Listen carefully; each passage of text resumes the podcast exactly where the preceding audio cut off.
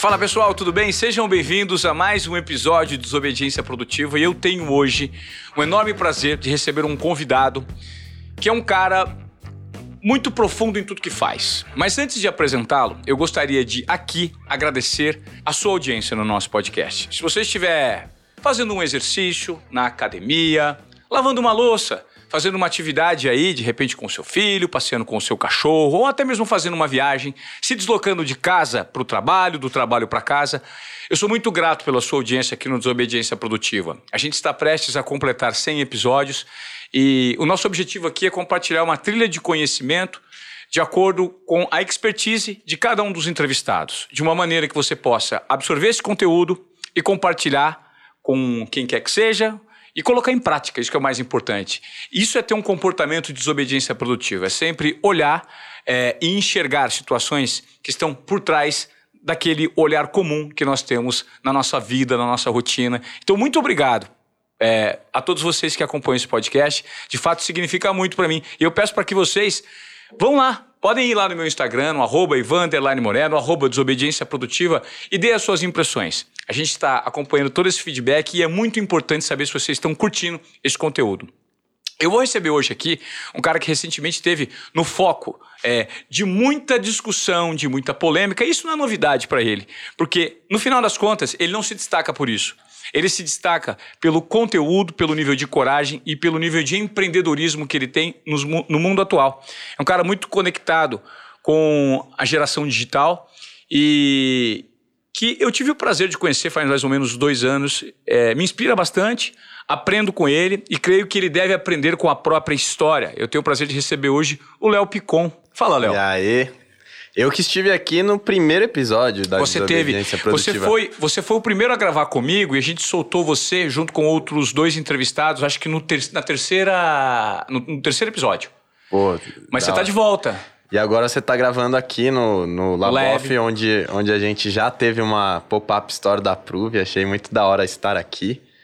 E vamos nessa, vamos trocar ideia. A, a proposta do podcast é muito da hora de, de fazer essa troca. E como bem você falou, estou passando por um episódio, né, onde, a, onde você falou bem que eu não me destaco por isso, mas a mídia me destaca muito pelas polêmicas que envolvem meu nome e pô, com 25 anos é difícil passar passar ileso de, de polêmicas, de erros, de deslizes e toda vez que isso acontece entra numa espiral de, de notícias e notícias e acabo, pô, olhando para isso e de cabeça erguida absorver todo, todos os aprendizados que, que essas coisas me trazem, porque minha, minha busca é sempre pela evolução, né? Acredito que, pô, a gente tem que aproveitar coisas assim, não pra gente se virar contra o mundo ou achar que o mundo se virou contra nós, e sim pra tirar aprendizados, né? São momentos, né, Léo? Já que você entrou nesse momento, eu queria que você me, me compartilhasse a sua mais pura verdade. Eu sei que você não tem esse problema. Você sim. errou e errou feio? Cara, eu errei por eu ser quem eu sou isso toma uma proporção muito maior e acho que está muito alinhado com a frase do tio Ben, né? Grandes poderes trazem grandes responsabilidades. E eu não posso negar a responsabilidade que eu tenho de ser exemplo, de ser líder de milhões de pessoas e diretamente, indiretamente.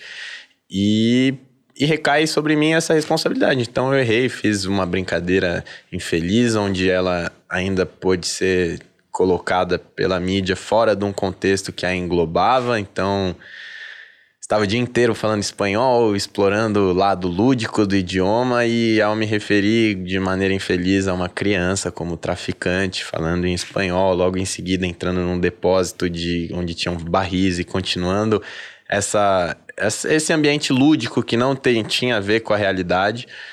É, isso foi pego dentro desse contexto, esses 15 segundos de um único story que se encaixava dentro de um contexto, foi colocado de uma maneira mais infeliz ainda. Mas Cara, acho que é, erros acontecem, é, importante é reconhecer, se desculpar e fazer o possível para que ele seja reparado e seguir em frente, porque não são nossos erros que nos definem. E, e nem só os nossos acertos. E nem só nossos acertos. Acho que a gente é um, é um mix, né? Eu li bastante, li bastante coisa sobre, sobre erro, né? Para de fato, cara, entrar, né? Esse, esse tempo, esses tempos também eu tive, por ignorância, uma fala transfóbica, onde eu me referi a uma transexual como um e entre outras coisas, e isso daí também me levou a uma grande pesquisa sobre o assunto. Isso eu acho que é, que é a parte positiva do erro, né? A gente reconhecer o erro, refletir e mudar de postura. Se isso, se o erro te gerar isso, você vai encarar o erro de uma maneira positiva. Agora, se você encarar seus erros de maneiras diferentes e não, não aceitar que você errou, querer negar que você está errado, aí você começa a canalizar a tua energia para um lado que não vai te levar para evolução. Então, assim, como eu falei, eu, eu não. Quem me acompanha não me acompanha por isso, mas a mídia me destaca muito por esses deslizes, porque também é um mecanismo de ódio, né? Se você pegar qualquer nome e colocar como, como aconteceu com você, pegar um fragmento de 15 segundos e te colocar como um cara que usa do machismo e tal, e tipo, quem conhece tua essência sabe que você não fez por mal e, e sabe o que você prega no seu trabalho, no, através do jornalismo, através de conversas, o que você quer levar, você deixa bem claro isso no começo desse podcast, qual que é a sua intenção. Mas se você pegar alguma coisa fora do fragmento e falar, pô, momento que você errou e colocar isso dentro de um, em cima de um palco, de um pedestal, as pessoas vão, vão, vão atacar, vão vaiar, vão, vão ter esse tipo de reação. E, e é triste essa relação com a mídia, né? Porque me gera traumas. Várias das vezes que, que eu que eu me abri para a mídia ou que a mídia foi tocar nos assuntos, eu sempre senti um mecanismo de cliques, de engajamento que não, não necessariamente querem refletir a minha essência, querem, querem de fato algo investigativo, tipo mostrar o que sou, e sim mostrar o que vende. Então, tipo, o ódio, o erro, o deslize é um mecanismo. Então, tipo, isso é, um, isso é uma parada que não acontece só comigo. Tipo, são a gente escuta muito falar, sei lá, do peso dos tabloides britânicos com a Amy Winehouse, qu quanto isso contribuiu para ela ter o fim que ela teve. Numa época que não existia uma mídia digital extremamente desenvolvida como nós temos hoje em dia. Que ainda nos permite nos colocar sem, sem filtros de qualquer portal, né? Porque você vai dar uma eu dou entrevista para revista, cara, vira outra parada, tá ligado? Eu não eu eu os últimos convites que eu tenho recebido para falar com a imprensa, eu falo que não. Tipo assim, um lugar onde eu deveria me sentir honrado pelas pessoas estarem atrás de mim, assim como já me senti várias vezes, gerou-se um trauma em mim, porque, pô, tem gente que. Tem gente que gosta, tem gente que não, e, e cada um expressa suas, suas, seus gostos pessoais nos seus textos, e eu falo, pô, não preciso virar refém do que um repórter vai escrever de mim. Eu tenho minha própria plataforma onde eu me comunico e, e eu coloco, vou abrir um negócio, pô, não, não quero imprensa. Eu mesmo vou, vou fazer a cobertura. Ah, vou lançar um produto. Não, não quero falar com a imprensa. Porque isso, infelizmente, né? Porque tem muita gente legal que eu conheço e que tem essa abertura, como é teu caso, mas tem gente que, pô, eu não tenho como conhecer todo mundo. E tem gente que, que tem más intenções, então é uma, é uma relação complicada que eu A tenho. gente precisa. É interessante você me falar isso, porque é, muita gente pode, inclusive, Léo, é, me criticar por estar te entrevistando, por abrir um espaço. Como é que você vai abrir espaço para um cara que chama uma criança de traficante? É um tipo de apontamento. Você concorda Sim. que tem esse tipo de interpretação e eventualmente vai surgir? Eu sei que as pessoas vão falar, como é que eu vou. Só que o fato de eu te admirar, e eu te admiro, eu te admiro como pessoa, é, como é empreendedor, é isso não significa que eu sou conivente com o seu erro. Sim. E o fato de você gostar de mim não significa que quando eu errar, ah, o Ivan tá certo. Isso significa que nós temos respeito pelas características um do outro. Não, e entender que todo mundo erra, né? Tipo, nesse ambiente eu vejo muita gente falando, pô, para de passar pano, não passa pano. E, tipo, não é passar pano, é entender que todo mundo tá disponível ao erro. Assim como vários amigos meus tiveram atitudes, pô, que eu não concordo, eu não deixei de estar ao lado deles, me posicionar ao lado deles, como, pô, o cara errou, mas não é por conta disso que ele, que ele é isso. Porque pegar um fragmento de 15 segundos e falar, pô, o cara é isso, ou isso reflete tudo que ele é. Não é, tá ligado? Tipo, eu não. Eu não. Eu não costumo, eu não tenho hábito, eu não ataco as pessoas, tipo, que, que erram, porque é um momento de vulnerabilidade da pessoa. E quando as pessoas erram, eu me posiciono ao lado delas, porque é do ser humano cometer erros. E quando você tem alguém que se posiciona do seu lado, e todos os erros que eu cometi que vieram a público, meus maiores avanços foi, foram com as pessoas que realmente deveriam se sentir mal com, com a minha fala, com a minha atitude, se posicionando ao meu lado. Não tipo, ah, você errou, eu tô contigo, mas tipo assim, ó, você errou por isso, isso, isso, isso, pô, entendi o meu erro, entendi onde eu errei o que, que eu posso fazer para melhorar, que caminhos podemos seguir e o que, que a gente pode construir junto. Porque, cara, na, na, na nossa essência, na minha, pô, eu só quero botar todo mundo para cima. Quem convive comigo, quem, quem me acompanha mais de longe, pô, qualquer coisa assim. É, reconhece essa essência que eu tenho. Não é porque, porra, não vai. Não, isso, e eu falei também isso na minha, quando eu me retratei, que nem sempre nossas intenções estão 100% direcionadas às nossas ações. Às vezes há um desvio, às vezes a gente tem uma ação que não está conectada com as nossas ações. E isso, com as nossas intenções, né? É, com as nossas intenções, e isso, pô, tá presente na vida de todo mundo. E, e como você bem falou, tipo, a gente não é só nossos acertos, nem nossos erros, tipo, eu nunca vou me colocar, no, não quero que também me coloquem num, num nível, pô, o cara empreende desde cedo, fez empresas de sucesso, ele é muito foda, ele é demais, tipo, não, não é assim. E também não é, pô, o cara, o cara é um babaca, falou aquilo aquela vez, tal, tal, tal, tal, tal, tal. Tipo, acho que todo mundo tá vivendo um, uma vida de. A vida é feita de altos e baixos, o mundo gira. E a gente, nesses altos e baixos e nas voltas do mundo, a gente tem que buscar evoluir, ser melhor que ontem. E, e isso eu tenho certeza que eu tô, tô atingindo esse objetivo pessoal, que é evoluir. Quanto maior a sua a projeção, a sua visibilidade, maior a sua responsabilidade também. Você citou essa frase faz muito sentido. Porque é, creio que grande parte das pessoas que estão nos acompanhando aqui nesse podcast não sabe o que é ser cancelado. As pessoas não sabem. Eu já passei por isso recentemente, como Sim. você mesmo citou. Num episódio com a Karen Jones, tive uma frase infeliz mal colocada, né? Me desculpei, aprendi com ela. Aprendi Sim. de pronto. E esse é, o, esse é o bom fruto, assim. Gerou uma grande reverberação. Porém, ela estava num contexto que não necessariamente é o contexto ideal que ela deveria estar. Mesmo assim, eu sou só agradecimento. Se eu pudesse voltar atrás, eu não queria é, me desvencilhar desse, desse me livrar desse episódio. E você volta atrás do tempo. Não, cara.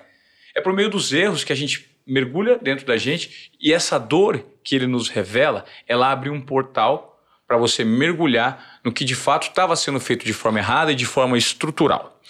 Ponto. A pergunta que eu te faço agora está relacionada a uma palavra que você trouxe, chamada trauma. Hoje, as pessoas que talvez estejam nos ouvindo ou nos assistindo no YouTube, elas não sabem o que é ser uma pessoa pública, né? E ser público tem o bônus e o ônus. Eu queria que você me falasse desse ônus pós-episódio e como você lidou com esse trauma de ter deslizado, como você mesmo disse, mais uma vez, e como foi, assim, o bastidor mesmo, o behind the scenes ali. Cara, tipo assim, me pegou num ponto muito, muito íntimo, que, tipo, eu mexi no o que do que de tudo que foi levantado foi que eu mexi com uma criança e que eu mexi com os nordestinos, né? E são, pô, quem conhece minha história sabe o tamanho do carinho que eu tenho por crianças, a identificação que eu tenho com o Nordeste, com os nordestinos. E, e eu peguei dentro dentro de uma situação onde onde onde era uma ferida. Então, o Whindersson me ligou para me orientar. Ele, a gente tem muitos amigos em comum e ele falou: pô, cara, eu sei que você não fez pro mal, eu te conheço, você é um cara super bem quisto por todo mundo que se relaciona com você, tipo, e eu não quero que aconteça com você como aconteceu de outras pessoas, de ficar saindo uma notícia ruim aqui, de virem falar mal de você para mim, porque eu sei que você não é isso. Ele te abraçou. Me abraçou, mas ele falou assim, mas ele me, me colocou lado assim, eu poderia ser aquela criança, porque eu vim de uma comunidade pobre no Nordeste e eu poderia ser. E o nordestino, a, e, e, as pessoas que moram em comunidades no Nordeste, elas estão cansadas de serem associadas à marginalização. E isso é, uma, isso é um ponto de vista que, dentro da, do universo que eu vivo, não tá não tava tão claro para mim. Assim como, pô, quando, quando eu falei, tive a fala transfóbica, uma série de coisas do universo trans não estavam dentro da minha compreensão. E esses episódios trouxeram para mim e aumentam a sua aumentam sua capacidade de ter empatia, de você se colocar no lugar das outras pessoas e a partir daí você ter atitudes e ter pensamentos que que te levarão a atitudes que que vão se colocar ao lado dessas pessoas, porque eu nunca quis me colocar contra ninguém, tipo, ainda mais pessoas que carregam que carregam dificuldades ou fardos ou qualquer qualquer qualquer dificuldade que a sociedade imponha por essa pessoa fazer parte de uma minoria. Léo, a maturidade digital, ela se constrói por meio de erros, você concorda? Concordo. Assim, uma, uma das coisas que eu fico feliz por esses episódios da reverberação é porque tudo isso leva a um, a um, a um debate social. Eu, dentro do meu ciclo, e as pessoas que giraram em torno desse assunto, começa, pô, dos dois casos, velho, eu recebi muita gente que vinha em mim e falava, pô, você não fez nada, tal, tal, tal. Eu falo, pô, não é bem assim. Tipo, eu entendi que eu fiz, tá ligado? E faço questão de te explicar por quê. Foi por isso, isso, isso. Tenho que ser crucificado por isso? Não. Acho que. Tenho que pagar um preço? Sim. Sim. O preço só você sabe qual é. O preço eu sei qual é. E, e pô, acho que acho que isso traz grandes aprendizados não só para mim, Acho que traz grandes aprendizados para muitas pessoas. E, pô, na vida, na vida, se a gente pegar qualquer grande personalidade, qualquer pessoa que eu admiro, que tem uma carreira longa, todas passam por, por turbulências, por momentos de deslize, por momentos de desequilíbrio. E, e eu fico, eu fico por cada um desses que, que a gente passa, a gente fica mais, mais forte, saca? Você perdeu seguidor, você ganhou seguidor, você recebeu muito é, mensagem é, inbox te xingando, te apontando. Como que foi essa repercussão e como foi lidar com isso, Léo? Cara, eu perdi seguidores no, nos dias que esse assunto decorreu. Recebi muito inbox, muito inbox. E, e o conteúdo dessas mensagens, tipo, era um dos mais, mais absurdos possíveis. Tipo, eu.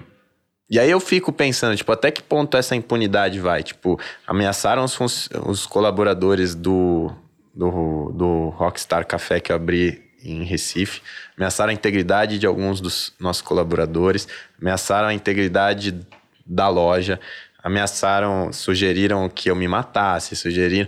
E, tipo, tudo isso, cara, num, num volume muito grande, é onde você tem que se abster, saca? E foi por isso que eu falei, pô, não vou ficar na internet esses dias, porque começou uma onda muito forte e eu estava atravessando uma fase muito, muito, muito com muito compromisso na minha vida offline, com muitas coisas para a serem feitas. E eu falei, pô, não quero lidar com essa energia, tipo, não não quero. E eu, e eu saí.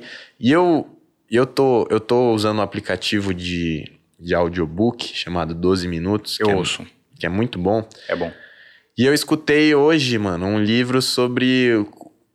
Eu esqueci o título, mas ele fala o quanto é bom se afastar Tipo, e, e, ter calma, saca? Tipo, e foi, e foi o que eu fiz. Em situações de, de, de, de contenção de é, crise? Não, em qualquer momento. Tipo assim, a gente vive uma vida que a gente tá, tipo, o tempo inteiro sendo cobrado, um monte de Engolido pela rotina. Engolido pela rotina, engolido pelos compromissos, pela pressão e tudo.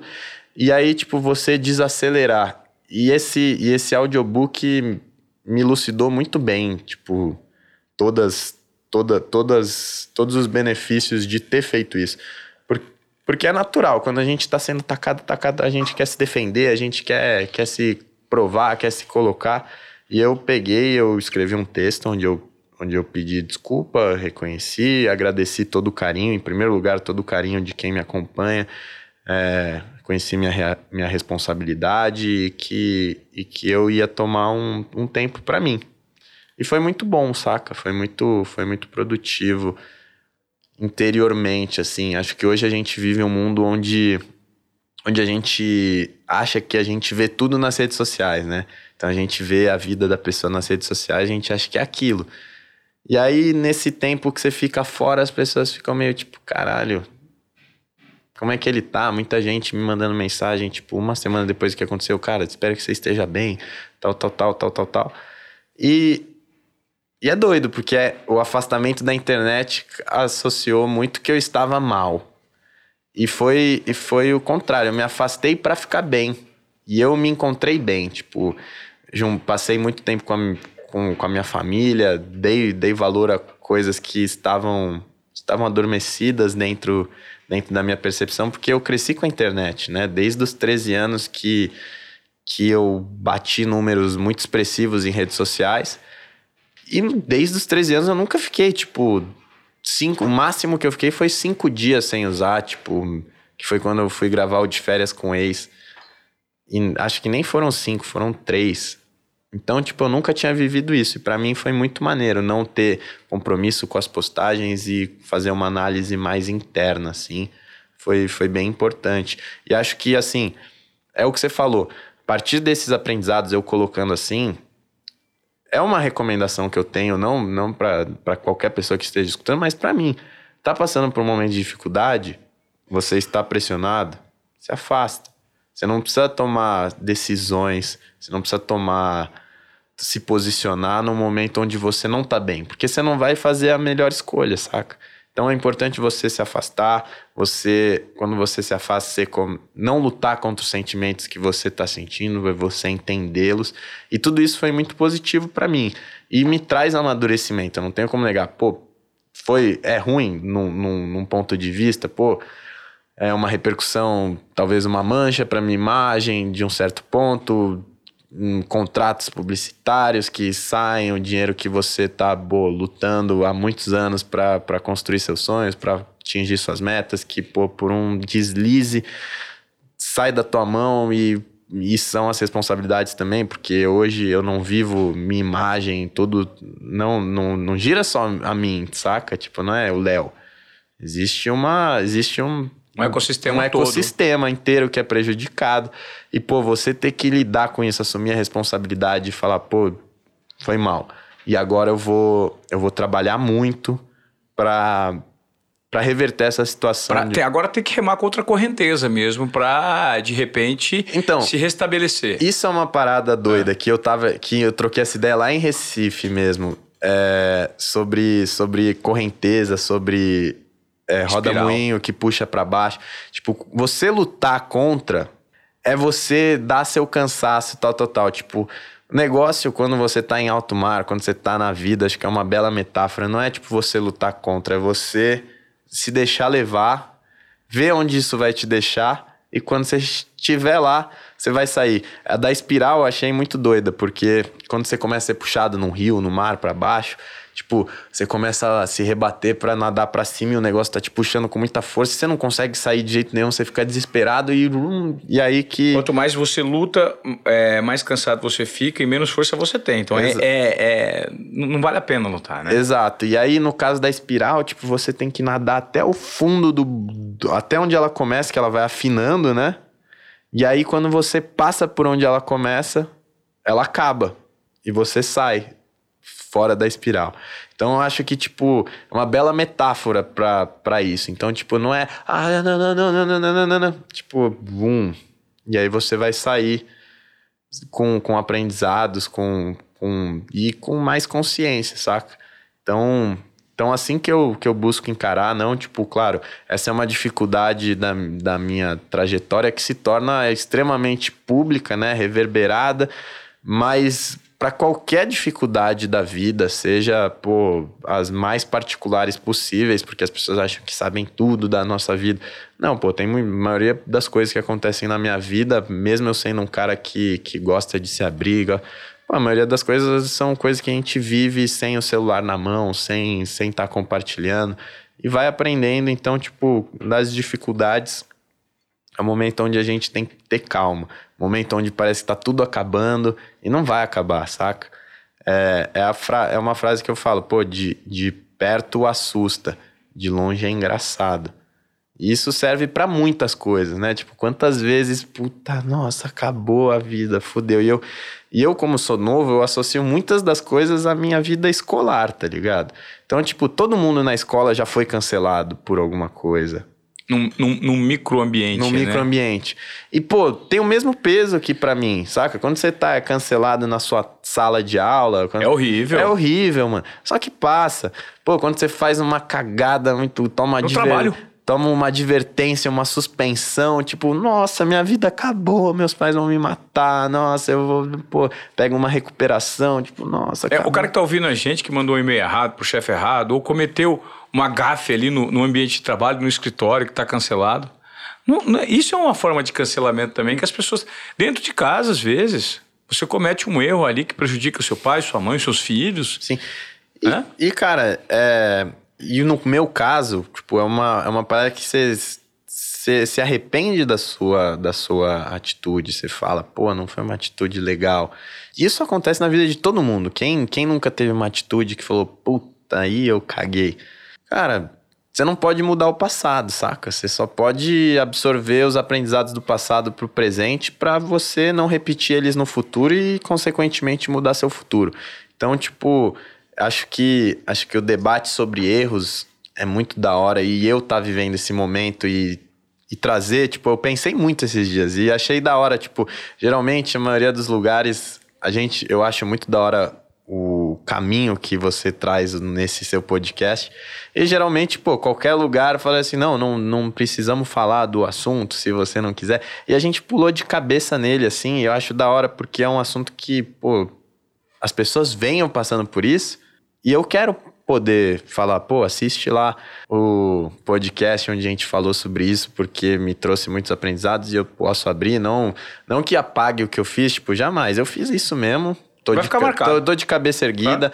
É, não, tipo, não, não gostaria muito de entrar no assunto do que foi feito, porque entraram advogados no caso e isso daí isso daí causou, causou uma série de, de, de coisas. Que, Desdobramentos, né? Uma série de desdobramentos que, que como são advogados, eu não quero, não quero expor, mas, pô, imagina, da- do meu lado, pô, tudo que eu mais queria da vida era abraçar a criança, me explicar, contar e pedir desculpa, ver, Dá um abraço mesmo, dar um genuíno. abraço e falar, pô, mano, é nóis, tipo... Você não conseguiu ter essa oportunidade. Não, não tive essa oportunidade.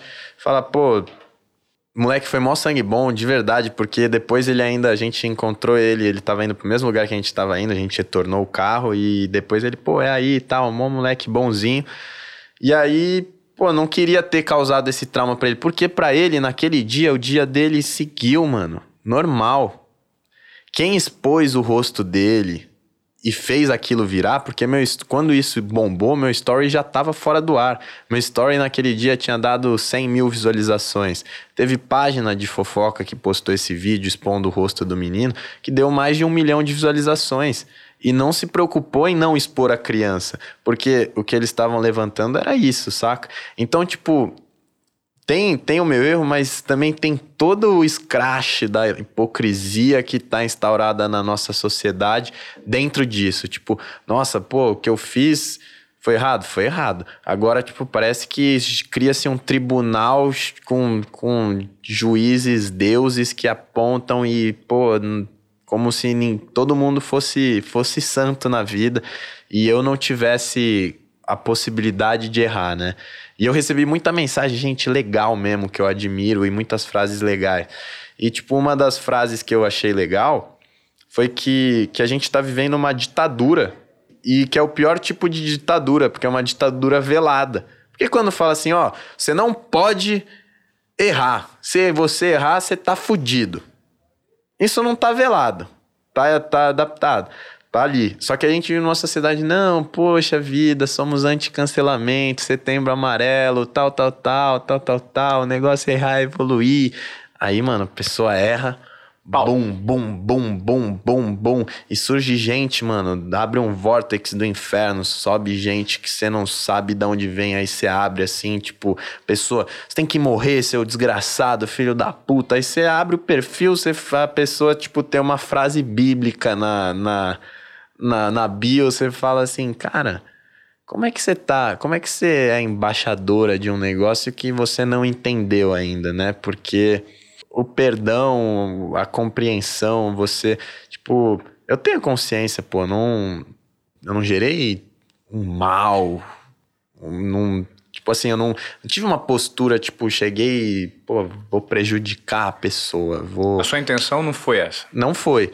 E a consequência também, pô, pode ter tido traumas, acredito que tenha tido, pode ter consequência negativa, acredito que tenha tido, mas cara, não foi. Também não posso me colocar no lugar assim, e eu gostaria, é por isso que eu gostaria muito de ter essa conversa com, com eles, mas foi algo que ficou muito bloqueado, assim, pelo desenrolar das coisas, de deles serem blindados de qualquer tipo de contato comigo, mas de falar, pô, tá tudo bem, peço desculpas, é, quero, quero, quero amizade de vocês, tipo, pô, vocês moram ao lado de um, de um ambiente que eu frequento, sempre que eu vir aqui, pô, quero, quero você colando no, no, no Rockstar Café que eu acabei de abrir em Recife, você vai ser meu você vai ser meu peixe lá, você vai ser meu meu chaveirinho, Pupilo. meu pupilo, tá ligado? Você vai ser tratado sempre como um rei, porque de fato esse Como uma forma de compensação mesmo e de, e de give back, né? e fazer, tipo assim, pô, essa nossa interação não, não aconteceu pra acabar assim, tá ligado? Que nasça algo bonito disso, porque a gente. E, e assim, infelizmente, até agora, não foi possível dar esse, esse, essa destinação. Tipo, eu quis deixar bem claro, tipo, em todas as minhas intenções. Cara, se, se tem advogado, se vocês querem entrar na justiça, pode entrar. Porque o que eu fiz tá feito. E o que eu quero fazer a partir de agora, não quero que interfira em nada disso. Pode entrar na justiça, pode me processar, a gente responde, porque é a responsabilidade. Fez, tem que responder. Agora, a partir de agora, eu quero dar um novo caminho. E essa, e essa era a minha intenção, tipo, essa foi minha intenção. E, por enquanto, não não consegui dar esse, dar esse caminho, essa Pode ser que a gente consiga até por meio desse conteúdo. Eu tenho- Se esse conteúdo chegar nele, você se abrindo do jeito que você está se abrindo aqui, revelando toda a sua verdade, porque eu estou adotando sua fala. Você não está passando em nenhum momento o que de fato você não acredita. Eu sou um cara especialista em comunicação. E quando eu te convidei para o podcast, foi antes desse episódio. Nem por isso você desmarcou e nem por isso você me pediu algum tipo de restrição de pergunta relacionada ao fato. Não, eu e- poderia chegar aqui e fazer qualquer tipo de pergunta, você em nenhum momento colocou restrição. Não, e eu não, e eu não tenho esse problema, saca? Tipo, minha vida, mano. Uma parada que você falou de verdadeiro. Eu sou muito verdadeiro e sempre fui. Tipo, tudo que eu fiz na minha vida, cada atitude do, do primeiro suspiro até hoje, eu não me sinto envergonhado, não me sinto, tipo, se quiser falar, pode falar. Se tocar no assunto, eu vou, eu vou responder. Porque, cara, é nossa trajetória. Se eu não tiver orgulho, se eu não tiver o, espírito de pertencimento a essa história e que tudo que aconteceu comigo me trouxe aonde eu tô hoje, eu não tô, eu não tô conectado com a minha verdade. Tipo assim, o tempo, o tempo coroa o que é real, saca? É, não, não é essa atitude e, e sim como a gente responde a ela, né? Então, cara, pra mim é um assunto que eu não, não falei, né? Até porque eu tô sete dias sem, sem, sem usar redes sociais e, e a gente já tinha marcado aqui e eu, e eu vim. Então, tipo, e foi, foram e engraçado, foi um dos poucos compromissos que não cancelaram, saca? Muita gente, não, vamos jogar para outra hora, tal, muitas coisas que estavam marcadas Com você. comigo, É. ficou para outra hora, porque tem gente que, que tem medo de confrontar com esse momento, saca? É, eu, eu creio que é o seguinte, eu, eu imagino que muitas pessoas que nesse momento se, pro- se propõem ou iam se propor a te ouvir ou a dividir uma imagem, um palco público com você, poderiam, nesse momento, herdar essa fase negativa que você está surfando. Talvez a preocupação seja essa. Eu acho que justamente aí existe uma oportunidade. Porque no meu entendimento sincero, Léo, eu tenho uma frase do Dr. Tyson, o Neil deGrasse Tyson, eu fiz um curso dele. Eu já falei isso algumas vezes aqui no Desobediência Produtiva. Ele ensina Ele é um, hoje ele é um dos mais consagrados cientistas do mundo. E ele fala, ele ensina sobre comunicação, ele ensina sobre viés de confirmação, ele ensina sobre verdades absolutas, ele fala sobre curiosidade. E isso para um comunicador é um conteúdo muito rico. E o que ele explica é o seguinte: não importa o que acontece, o que importa é como você lida com o que acontece. Exato. Não importa o quanto você sabe, o que importa é as perguntas certas que você faz para procurar saber. Então, se você não sabe sobre algo, a partir de agora, creio que você vai passar a saber. Você vai passar a ter um outro comportamento por meio desse aprendizado. Isso acontece com você, acontece comigo e acontece com todo mundo que está aí nos assistindo ou nos ouvindo. Porque todo mundo está suscetível ao erro. Sim. Todo mundo. Sim. Agora, uma outra reflexão. Quando eu estive na sua pele, e todos estão suscetíveis, eu também, eu recentemente fui, coloquei uma frase que fui enquadrado como machista. Eu, de fato, não sou machista, mas usei um termo errado, aprendi, é, refleti, mergulhei nesse momento de, ah, cara, eu preciso ficar quietinho, eu preciso entender de maneira, de fato, como eu lido com tudo isso. Isso me revelou o seguinte: eu precisei, num momento, pedir força para uma pessoa que não é do meu círculo próximo, mas que é alguém que eu me inspiro muito em relação ao conhecimento. Uma pessoa muito espiritualizada, inclusive uhum. mais nova que eu. Sim. Eu bati um telefonema para essa pessoa e falei, cara, eu tô precisando te ouvir um pouquinho. Em 15 minutos de conversa, ele conseguiu tirar com a mão o, ama, o, aquele sentimento amarrado que eu estava dentro do peito, no estômago, aquela aquele embrulho que a gente Sim. tem no estômago. Sabe como ele conseguiu? Por meio da empatia e da sensação genuína de se importar comigo. Ele me disse o seguinte, Ivan, só reflita. Hoje em dia, nós estamos vivendo um momento de enorme transformação na sociedade.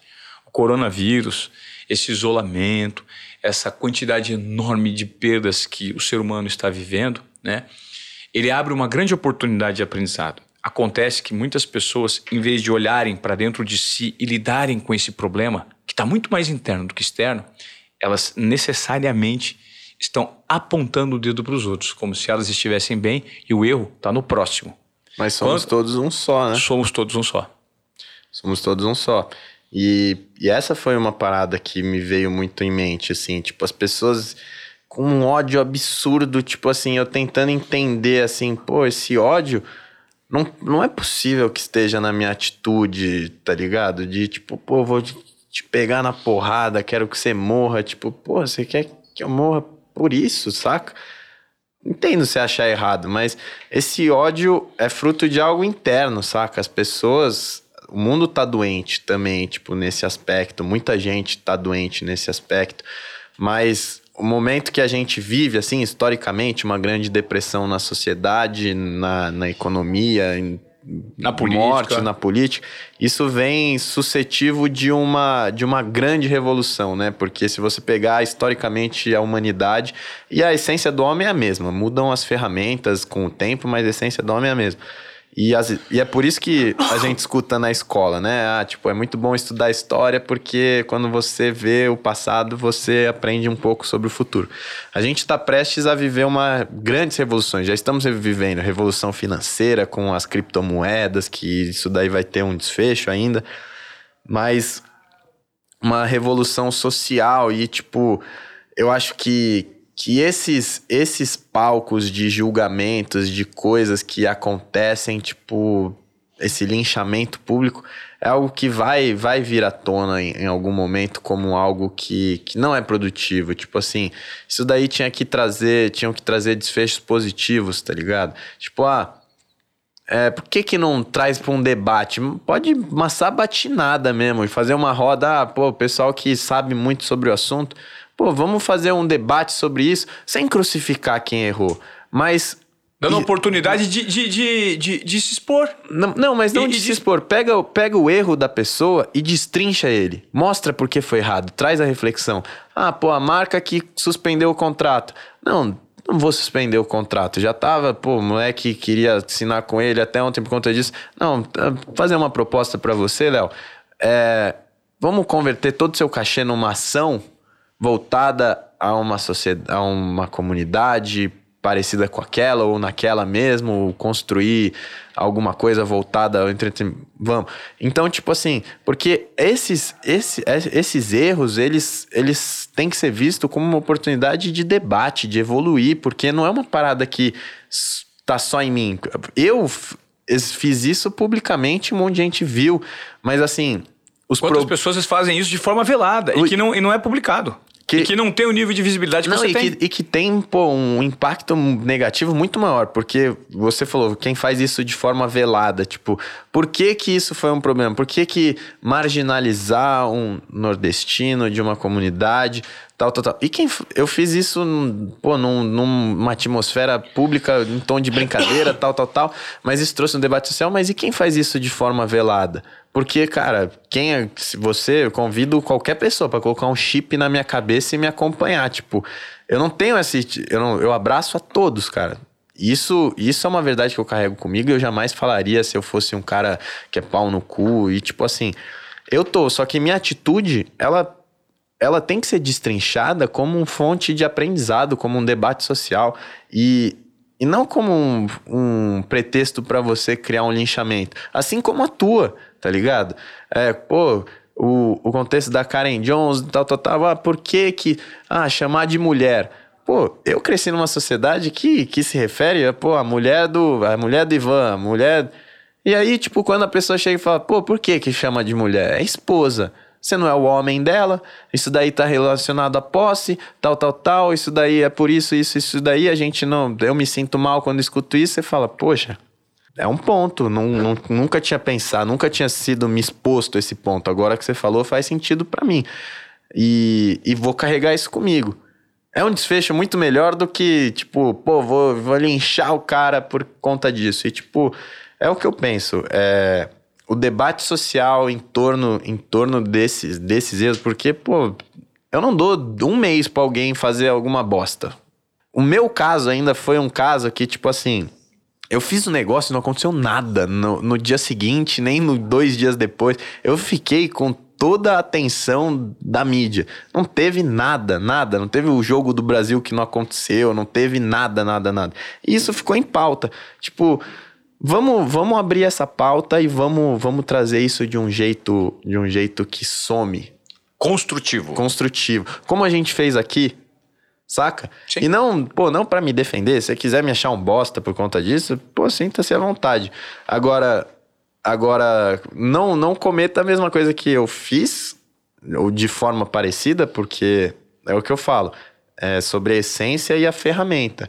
Porque o que eu fiz escrachou algo de alguma maneira que não necessariamente ah, vai ser sempre assim.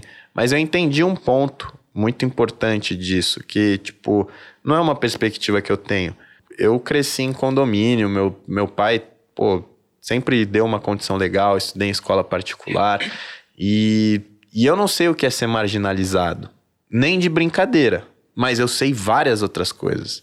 Eu sei o que é ser chamado de viadinho, ser chamado de filho da puta, ser chamado de escroto, de, de cuzão, babaca, de playboy. de cuzão, de playboy. E o cara, e tipo assim, não quero comparar minha dor com a dor de ninguém, cada um sabe a sua dor.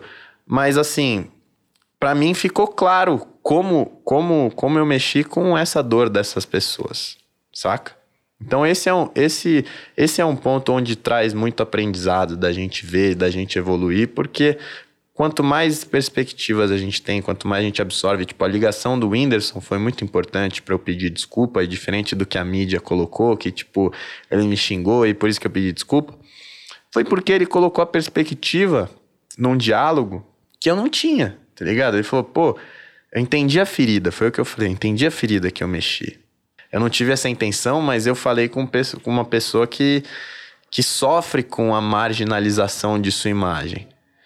Aí a mesma coisa com a transfobia. Pô, não tive a intenção, eu não fui, eu não fui, eu não me coloquei para ofender, mas eu me coloquei de uma maneira com um grupo de pessoas que sofre veladamente, sofre de diversas maneiras no mercado de trabalho, é, resulta em morte, o país que mais mata trans, aí você fala, pô, eu mexi numa ferida que, que é muito grande, e que eu é não muito tinha consciência forte. dela. E eu não né? tinha consciência, porque é quem, pô, se mexe numa ferida de um cavalo, ele vai te dar um coice na hora, tá ligado?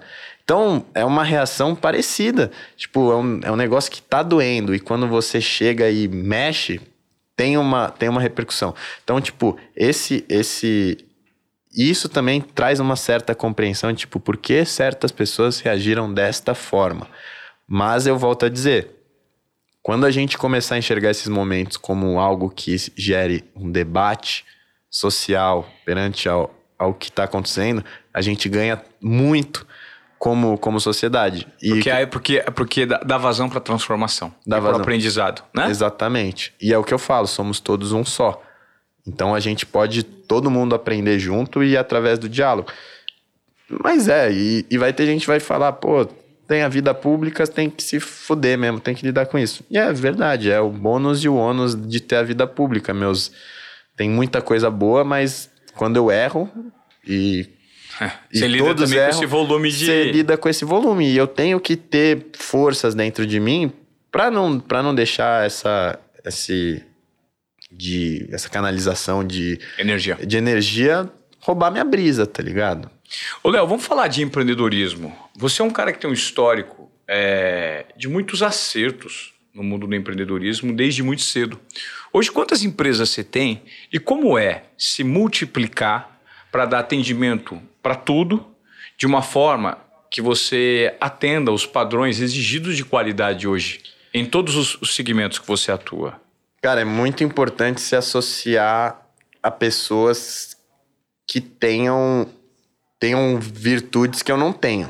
Perfeito. Então, pô, eu estudei administração, eu entendo, mas hoje eu não toco. Hoje eu toco muito relação de relacionamento, networking, conceito, direção criativa, publicidade, é, idealizações, direcionamentos, mas operação. Então, tipo assim, você precisa ter pessoas que te complementam, que complementam você dentro da operação. Então, isso faz com que você tenha um padrão de qualidade foda. Tipo, meu sócio na Approve, o Kaká, a gente abriu em 2012 com 18 anos. Ele tinha 18 anos, eu tinha 15. Mas hoje nós passaram-se 10 anos. Então, tipo, nos transformamos em homens. Ele é um cara que tem toda a operação na mão, números, planilha, é... equipe. Eu não tenho, tipo, agora como é que que horas são? São Agora são 3h25. 3h25. Eu não tô no escritório. Eu não faço. Eu não tenho como exercer um papel de de liderança, de, de liderança de equipe, de tipo, vai, vai, vai, vamos, vamos, vamos, vamos, organizar os números, tal, tal, tal, essas são nossas metas. Mas eu canalizo, canalizo em mim a sua parte, o que, que a gente precisa fazer, qual que é o caminho, precisamos criar um moletom, precisamos fazer, qual que é o tal, debater e, e ser ativo tem que o negócio pulsa na minha veia. Eu tô o tempo inteiro. Eu não tô lá, mas eu vim para cá, eu te trouxe um kit, eu sei Sim. da exposição do podcast, a gente fala sobre a Prove, gera curiosidade nas pessoas que vão conhecer. Aí, por exemplo, galeria, balada, foda. Pô, eu sei meu impacto em trazer gente para casa, fazer curadoria de, de artistas que vão se apresentar lá, é, o artista que vai grafitar a casa quem que vai trabalhar na equipe de promoção. Mas, pô, tem um DRE para fazer, né? Porque uma casa noturna precisa de um DRE, precisa de um sistema. E eu não tenho essa parte. Eu recebo todo fim do mês o DRE maravilhoso, onde a gente tem reunião em cima dele. E isso me ajuda a ser complementar a toda a estrutura que existe de gestão de equipe e tudo mais. Então, tipo, é muito importante você saber o que você tem a oferecer para o negócio e o que você precisa que te complementem, seja como sociedade, seja como colaborador, mas, mas assim é a fórmula de excelência. Tipo, eu sei o que eu tenho e, e eu preciso identificar o que eu preciso da outra parte. E aí levantar quando. E sempre debatendo, né? Porque na, nenhuma operação funciona perfeitamente. Nenhuma. Nem você pegar a maior empresa do Brasil com a maior lucratividade. Nenhuma, tipo, nenhuma. Então tem sempre problemas, desafios de gestão que vão aparecendo e isso vai, vai tudo se encaixando. Com, você vai aprendendo, você vai descobrindo, o mercado muda, seu produto muda. É muito doido. E aí eu tenho a Prove, o Galeria, tem a hamburgueria, que é, pô, os caras têm um hambúrguer mais gostoso. Meu hambúrguer favorito é feito na minha hamburgueria. Então, tipo, eles têm isso, tá ligado? Aí você se associa a isso, você traz mais força. Aí tem o Rockstar Café em Recife, que, que eu me juntei com, com um cara que se chama Caio Remígio, ele corta cabelo, ele organizava eventos, ele é muito conectado com a diversidade de Recife, com, com ações é, sociais, coisas desse tipo, e eu achei muito interessante entrar nessa cidade que faz parte da minha história há tantos anos, que eu tenho um público forte em Recife, então eu encontrei meu professor da faculdade aqui, nesse, antes de entrar no podcast, né? Que louco, falei. né? Foi bem louco. E, e eu lembro que, tipo assim, dentro de todo negócio, você tem que fazer uma análise SWOT. Sua, como stakeholder, e do negócio como um negócio. E a análise SWOT é strength, que é força, W de weakness, que é fraqueza, O de opportunity, opportunity, opportunity. que é oportunidade, e T de threats, que é ameaça. Então, tipo, você levantando isso perante a tudo na sua vida já é um caminho. Tipo, pô, tem uma oportunidade, eu tenho uma força, bum.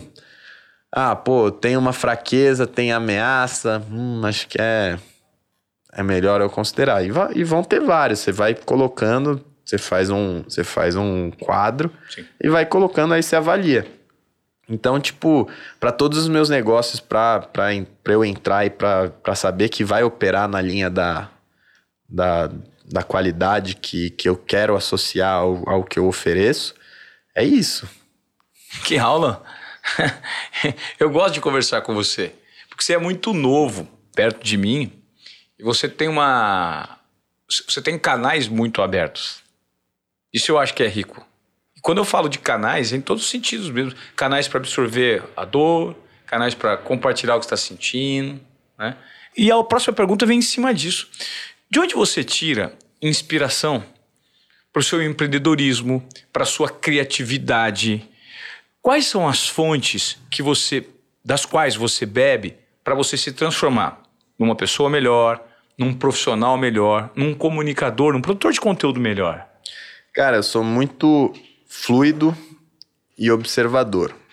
Então, tipo, eu circulo por muitos lugares. Tipo, a galera brinca muito com, com quanto eu sou aleatório, né? Tipo, você abrir meu Instagram e ver as pessoas que me seguem e que você segue, tipo, você ver que tem um gap muito distante entre elas. Tipo, puta, é o funkeiro, o pagodeiro, o jogador de futebol, o dono da empresa, o. O. Monge budista? O monge budista, tipo, puta, e e é ter o canal aberto, tipo, de, pô, ah, pô, não é porque o cara é sei lá o que que eu não quero me juntar com ele. Tipo, eu falo com todo mundo, saca? Eu, eu me comunico com todo tipo de gente. Isso também é uma, é uma virtude do meu lado de comunicador. Ah, não que, pô, eu falo, pô, eu falo a língua do povo, tal, tal, tal, eu sou o Luiz Inácio Lula da Silva. Não, tipo assim, eu sei chegar onde ele chega e, e ter um diálogo, ter uma troca, conversar, aprender e trazer isso para onde, para onde o Bolsonaro chega e é aceito e ter um diálogo. Isso, tipo, trazendo nessa polarização política, eu acho doido, porque eu circulo por lugares é, nessa, nesse auge da polarização, onde me chamavam de petista, é, artista, comunista, Assim como eu circulava por lugares que falam, ah, Bolsominion, tal, tal, tal, tal, tal, tal. E eu não sou nenhum dos dois, tipo, não, não tiveram meus votos, nenhum dos dois. E eu sei ouvir, falar, pô, aí nesse ponto você tem razão, nesse ponto você está equivocado, nesse ponto você tem razão, nesse ponto você está equivocado. Absorver e abstrair. Ah, porque, pô, o cara tá louco, tá cego, pô, o cara tem uma atitude muito bosta. Eu sei abstrair isso. Tipo. Você, você conversa muito bem com quem diverge com você, né? Você aceita as opiniões e, e abstrai aquilo. O que te serve, filtra. O que te serve você coloca na sua mochila, no seu cinto de utilidades. O que não te serve você toca para fora. E você começa a entender também. Eu sou muito... Eu tenho, eu tenho que ter uma leitura onde eu compreendo, saca? Tipo, pegar uma pessoa que, pô, tem atitudes péssimas com mulheres, tá ligado? Eu acho errado pra caralho. Eu vou fazer de tudo para mudar a pessoa. Mas eu começo a ter uma leitura que eu começo a entender da onde isso está enraizado.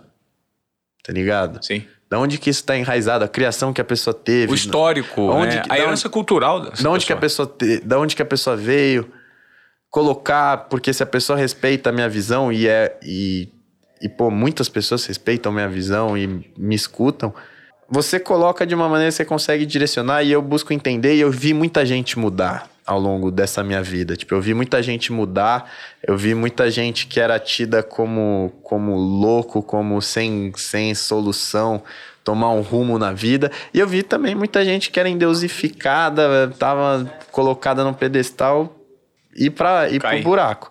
Então, tipo assim, e se reerguer também. Eu vi muita coisa na minha vida e tudo eu fui absorvendo e tipo assim, não, eu sei que todo lugar tem coisa pra me ensinar, todo lugar.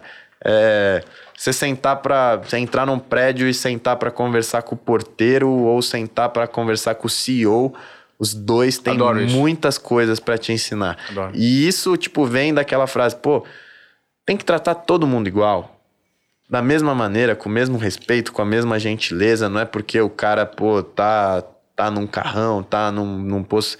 Todo mundo, pô, todo mundo é igual.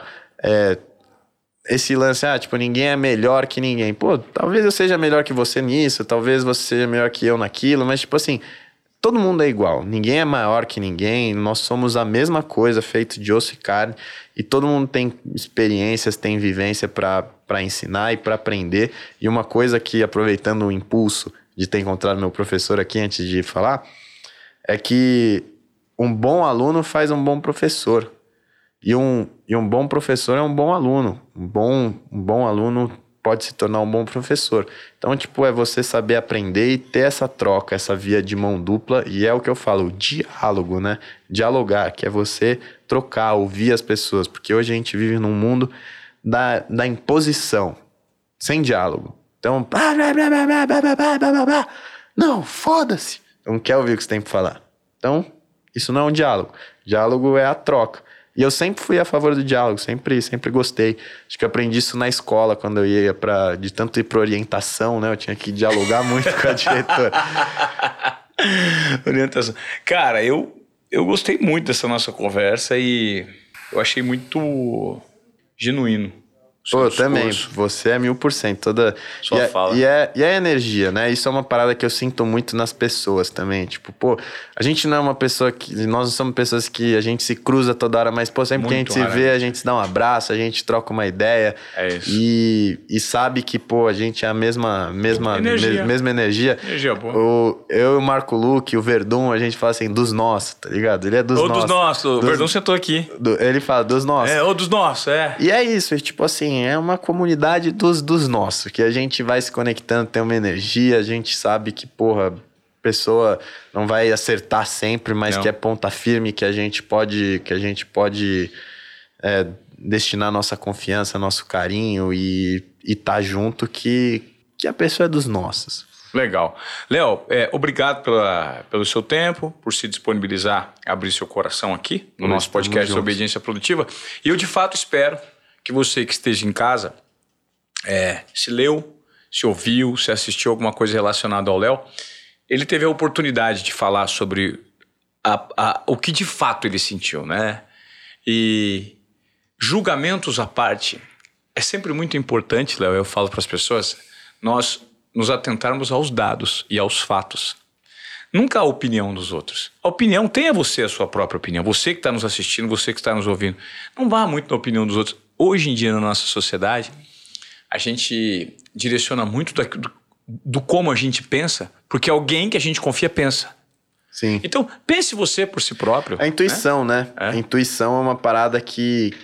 Cara, eu li mais de 30 livros esse ano através do, do audiobook, né? Tá. Isso me trouxe uma bagagem inédita na minha vida. Pô, 30 livros de autores fodas. Pô. E, eu, e muitos deles falam sobre a nossa intuição e o quanto a sociedade que a gente vive vai fazendo com que a gente não escute nossa intuição, sabe? Nunca. Intuição é um dos, é um dos meus assuntos favoritos. Eu adoro intuição, eu sou extremamente intuitivo. E a intuição, ela conversa com a gente a todo momento. O problema é que nós não abrimos os canais para ouvi-la. Exato. E, tipo, tem muita gente que relaciona a intuição a, tipo, ah, um sinal, uma espiritualidade absurda. Tem uma correlação com a espiritualidade, mas a intuição é muito sobre as experiências que a gente vê e que a gente vive, que às vezes ficam no nosso inconsciente, e, e a gente, de alguma maneira, junta tudo isso isso gera uma intuição. Então, tipo, para mim é muito importante escutar a minha intuição e, pô, minha intuição me diz sempre para continuar que eu tô no caminho certo, que eu vou longe, que, que os valores que eu carrego são valores que, que me levarão longe e eu acredito muito nisso. Não, tipo, minha vida não é uma brincadeira, apesar de eu levar ela de uma maneira bem humorada, eu levo minha vida muito a sério, muito a sério em todos os aspectos, família, trabalho, é, sociedade, comprometimento, tudo eu levo muito, muito a sério. De, e busco uma maneira leve de, de carregar tudo isso nas costas, mas a ideia, a ideia é essa, escutar a nossa intuição, escutar o que a gente, o que, o que fala de dentro, assim. Sempre tive muita dificuldade em trabalhar com assessoria de imprensa, tipo, você vê, agora eu tô com meu primo aqui, que trabalha comigo, minha família, não tem ninguém aqui, tipo, ah, não, não, fala isso, fala isso. E eu sigo minha intuição. Se eu, o que eu quero falar, o que eu quero comunicar, eu escuto, eu me escuto. Porque às vezes tem, pode ter o profissional mais qualificado, capacitado. Não, não, é sempre bom estar ao lado dessas pessoas, mas eu acredito muito na nossa intuição, saca? Sim, a, a intuição, segundo a definição do Fred Gelli, que é um dos maiores gênios que eu entrevistei aqui, esse é um gênio, da Tátil. Fred diz que a intuição é uma cola que vem no momento inesperado, quando você não tem nenhum tipo de expectativa que ela apareça, e ela faz com que todos os pontos se conectem, mas ela vem por meio da sua herança cultural, das experiências do passado, daquilo que está no seu subconsciente, e por meio de uma criatividade momentânea, que faz com que, opa, pumba! E quando você ouve esse direcionamento, que pode se revelar por meio de um, frio na barriga, um, um, arrepio na nuca, ou um sentimento de, de extrema ansiedade ou de extrema bondade que você sente. Uhum. É uma sensação que só você pode enxergar dentro de você, mas ela tem esse poder. Né? E quando você se conecta com a sua intuição, você começa a ter um direcionamento e percebe que tá tudo aqui dentro. Né? Sim. Tá tudo aqui dentro. Sim, essa, essa foi uma, uma das mensagens que eu, que eu recebi. Pra ficar tranquilo que tudo que tudo que eu preciso está dentro de mim.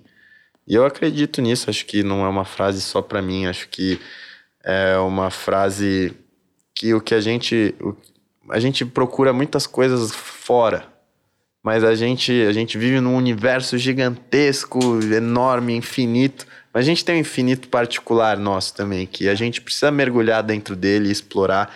É, e a gente pode fazer isso ao mesmo tempo que a gente explora o mundo que a gente vive, mas existe um universo dentro de nós, a gente, a é impossível ser feliz sozinho, já dizia Tom Jobim, mas a gente só vai conseguir transbordar nos outros aquilo que eles têm dentro se a gente estiver completo, transbordado também, porque a gente precisa estar muito alinhado com, conosco. Assim. A revolução interna, né? A revolução começa é. dentro da gente é. e transcende para fora. Legal. Pô, Léo Picon, obrigado. E você que acompanhou esse episódio até agora e que gostou e que colocou algumas reflexões aí na sua cabeça e pode colocá-las em prática, por gentileza, Compartilhe esse episódio de desobediência produtiva, porque a gente está de frente com um desobediente produtivo que erra, que dá a cara a tapa, que desliza e que aqui hoje respondeu todas as perguntas de uma maneira honesta e sincera. Léo, muito obrigado. Compartilhe o nosso Pô, conteúdo, foi um prazer. Com certeza, muito irado é e honesto mesmo. Tô de óculos só porque eu fiz, um, fiz uma limpeza aqui onde tá bastante coisa falando. Porque tem os caras dos metaforando, né? Aí ah. ele já fica, ixi, ele, ele tremeu o olho, ele não é, é mas você tá com uma, você tá com uma, uma, uma feridinha uma aí feridinha no olho. aqui, aí eu já meti logo, falei, pô, Morel, o cara é mó bonito, eu tenho que chegar com assim, bonito também. Ah, quem diria. Obrigado, Léo, satisfação, irmão. É nóis. É nóis, pô. cara. Valeu.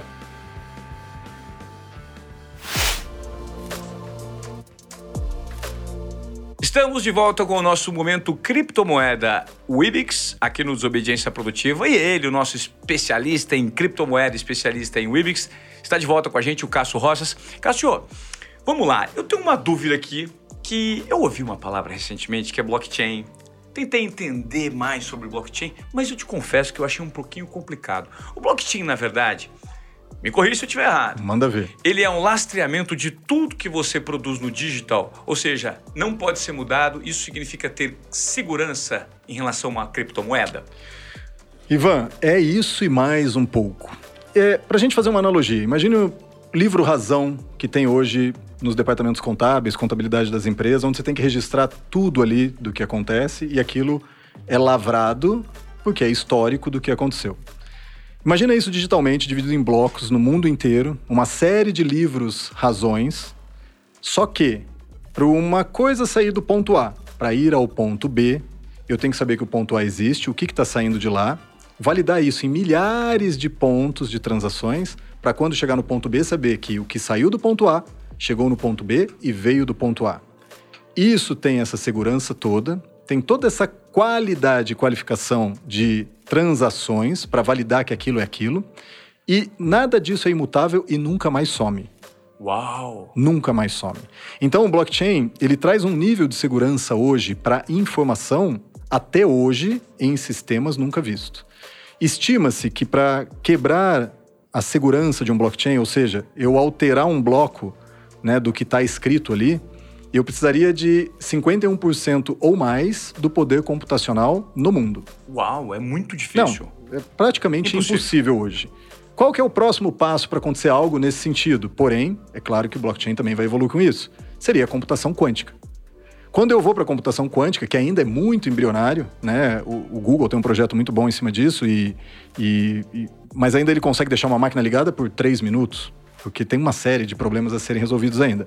Mas estima-se que com computação quântica, quando ela se desenvolver, vai chegar num nível, tem uma unidade de medida, não vou me lembrar o nome agora, que é específico, que aquilo é possível quebrar, não é que é garantido quebrar a segurança do blockchain. Então, quando a gente fala de informação dentro de um blockchain, entenda que apesar da gente estar falando no nosso momento criptomoeda aqui, blockchain ele é uma tecnologia que serve para qualquer segmento. Não à toa que no mundo todo os mais diversos segmentos estão olhando para isso. Então imagina que eu posso ter é, dentro de uma cadeia produtiva, desde lá da lavoura até o produto chegar na gôndola, todo o lastro e rastreamento de que aquilo saiu da lavoura X, que foi o Zezinho que produziu, que teve a qualidade tal, que passou pela logística tal, que foi manuseado por Y e que está aqui na gôndola pelo valor X. Isso significa que, por exemplo, se eu tomar uma água que garante que ela é das Ilhas Maldivas, essa o blockchain me garante isso? Isso vai garantir, não vai ser só propaganda ou você vai ficar com aquela impressão que aquilo não é dali. Então, é, essa tecnologia ela traz um nível de segurança que a gente não viu hoje. Só que o que é muito maluco legal do blockchain? Isso é público. E isso é imutável. Então não é uma coisa, a gente está falando de uma caixa de Pandora que é fechada. Não, qualquer um pode consultar uma transação. E, ao mesmo tempo, ninguém é identificável, porque tudo são hashes, ou seja, números grandes, bem grandes, que identificam as transações e pessoas. Você não tem um nome lá, você não tem um e-mail, você não tem uma classificação, mas você consegue rastrear tudo. Um exemplo rápido e prático para falar sobre isso. Quando a gente teve o caso de, da invasão dos celulares aqui no governo brasileiro e tal, só se chegou aos criminosos, em especial os hackers, porque foi feito transação ou pagamento em Bitcoin. Uau! Então, quando você faz isso, você fala assim: tá bom, mas como é que os caras descobriram a hash dos caras? Porque vai lá na justiça, consegue uma liminar, um pedido, fala: ô, Fulano, você tem que liberar sua carteira para acessar para a gente ver. Através daquela hash, você entra no blockchain que é público, rastreia todo o movimento e através daquilo você chega na pessoa. Então, a sensação que as pessoas têm de que, ah, pô, esse, esse mundo é underground, é inseguro. Não, é o contrário. Ele traz, na verdade, transparência, ele traz segurança né, para tudo isso. E associando só isso ao Ibix, a Ibix está desenhada hoje na plataforma dentro de três blockchains. Então a gente tem uma blockchain da IBM, que chama Hyperledger. A gente tem a blockchain da Ethereum, que é aonde a gente vai fazer o link com a blockchain pública. E a gente tem uma blockchain proprietária, que chama Blockchain Handler, que é, na verdade, o coração de todo o sistema. Então, isso é muito legal que as pessoas saibam que a nossa wallet, a nossa carteira digital, onde as Wibix ficam armazenadas, ela tem um nível de segurança muito alto, né? Porque é uma preocupação muito grande nossa em tratar isso como dinheiro que de fato é. E a gente está trabalhando, esse aqui é, um, é, meio que um spoiler, e acho que vale muito a pena a gente legal. falar sobre isso. que tem alguns estudos, a gente tem um, um convênio de pesquisa e desenvolvimento com o ITA, né, que é o Instituto Tecnológico Aeroespacial, e, e eles é, validam muitas hipóteses para os nossos é, meninos ali de tecnologia é, fazerem toda a aplicação. Nesse momento, a gente está validando uma hipótese que é chamada de biometria comportamental. Oh, o que, que é isso, Cássio? Biometria comportamental. Imagina que eu poderia pegar meu celular, quando isso estiver implantado, te dar com a minha senha, só que a biometria comportamental vai identificar que não é o Cássio que está digitando, porque ele vai saber a velocidade que o Cássio digita, a pressão que o Cássio põe na tela do computador, a altura que o celular está quando o Cássio está sentado ou está de pé, Uau. o tremor que tem na mão, e isso vai dizer assim, falar, que legal, Cássio, a sua senha está correta, mas parece que não é você que está digitando. Claro. Né? Então a gente. É nesse nível que se vai, chega hoje. Exatamente, vai para níveis, níveis como esse, entendeu? Então é Uau. uma coisa muito, muito legal. Assim. Isso dá total segurança para quem hoje tem medo se eventualmente, ah, se eventualmente eu investir numa, numa criptomoeda, será que eu vou perder esse dinheiro, esse dinheiro vai sumir, esse, vai, esse dinheiro vai desaparecer? Isso, esse risco é o Não. mais afastado Ivan, possível. Você sabe, você sabe que é muito maluco, é muito legal você ter falado sobre isso. O meio mais comum hoje das pessoas perderem suas moedas, sejam elas quais forem, é quando ela pede as senhas de acesso da sua carteira digital. No nosso caso, é claro, a gente está falando de uma empresa onde ele vai ter formas de recuperar. Mas imagina que você colocou isso numa carteira externa. E é possível, né? Porque o token é compatível, uma vez que ele está dentro dessa blockchain. Se você perder a sua combinação de letras ali, e, e assim, hoje estima-se que tem entre 20% e 30% de bitcoins, por exemplo, é, perdidos porque as pessoas ou morreram e não deixou a senha com ninguém, ou perderam a sua senha. Poxa. Então, assim, elas existem ainda, mas você não tem mais acesso. Ou seja, é uma moeda Ela ainda está segura lá, é morta. Ela vai pro limbo, literalmente. Tá lá no limbo. Milhões e milhões de dólares. Ou seja, é um aqui. nível de segurança que, pelo próprio nível de segurança, ele está fadado a desaparecer, Exato. a ficar lá guardado mas, e ninguém usar. Mas fora isso, Ivan, assim, imagina que, é, fazendo uma analogia com, com a economia real, é, o banco hoje, você fala, pô, mas banco é um, é, um, é um sistema inseguro? Não, muito pelo contrário. Os sistemas dos bancos são, têm níveis e mais níveis de camadas de segurança, processos. Mas qual que é o elo mais fraco? O usuário. O usuário cai ainda hoje quando ele recebe um link. Pô, digite aqui sua senha, a gente precisa das suas letras e tal. E o cara digita e quando vê, entraram na conta, fizeram empréstimo, usaram limite, cartão e etc. Né? Aqui no universo cripto tem uma equivalência. Né? Então o usuário ele sempre tem que ter a premissa de cuidar dos básicos dele né? para manter as suas senhas, né? ativar todas as camadas de segurança. Então, por exemplo, hoje na Wibix eu tenho a senha padrão, que é quando você cria a sua conta, mas a partir do momento que você vai fazer qualquer transação, a gente exige que o duplo fator seja ativado. Perfeito. É, então, duplo fator, só para explicar para o pessoal, é quando você gera aquele token que fica a cada 30 segundos gerando um código novo para você colocar e validar aquela operação. Parece bobo, mas isso já traz uma camada de segurança que eleva o nível em 95%, 98% do que você só ter uma senha. Né? Então, esse tipo de coisa é muito legal o usuário estar tá atento, não só com a gente, mas enfim, no dia a dia hoje que o digital está cada vez mais é, integrado né, à nossa rotina. Então, se você tiver esse cuidado, você vai sempre estar tá num nível acima de segurança do que a maioria não está. Para você que chegou agora no momento criptomoeda, é, o IBIX, aqui no Desobediência Produtiva, nós temos pelo menos cinco episódios anteriores em que o Cássio está dando ensinamentos, informações e dicas de como você pode dar o primeiro passo no mundo das criptomoedas. Mas para quem chegou agora, Cássio, vamos deixar é, os endereços claro. e todas as formas delas entrarem na plataforma, que é uma plataforma de, de, recomendação, é o Utility Token. Essas informações você passou nos outros episódios para gente, mas é uma grande oportunidade, não só como investimento, mas para você utilizar e passar a utilizar como moeda. Explica para gente que, que o pessoal precisa fazer para se cadastrar na Webix? Perfeito, super fácil, Ivan. Hoje a gente tem o app para Android e para iOS, então procurou nas App Store ali por Webix, você já vai ter o app oficial. Baixou, a conta é gratuita, super rápido, fácil de fazer o onboarding. É, além disso, super legal seguir o nosso Instagram, então é Weibo underline oficial, W-I-B-O-O underline oficial, e o nosso site que é wibix.io, W-I-B-X.io. Show. Obrigado pela sua participação. Próximo episódio você está de volta. Valeu, Ivan. Valeu.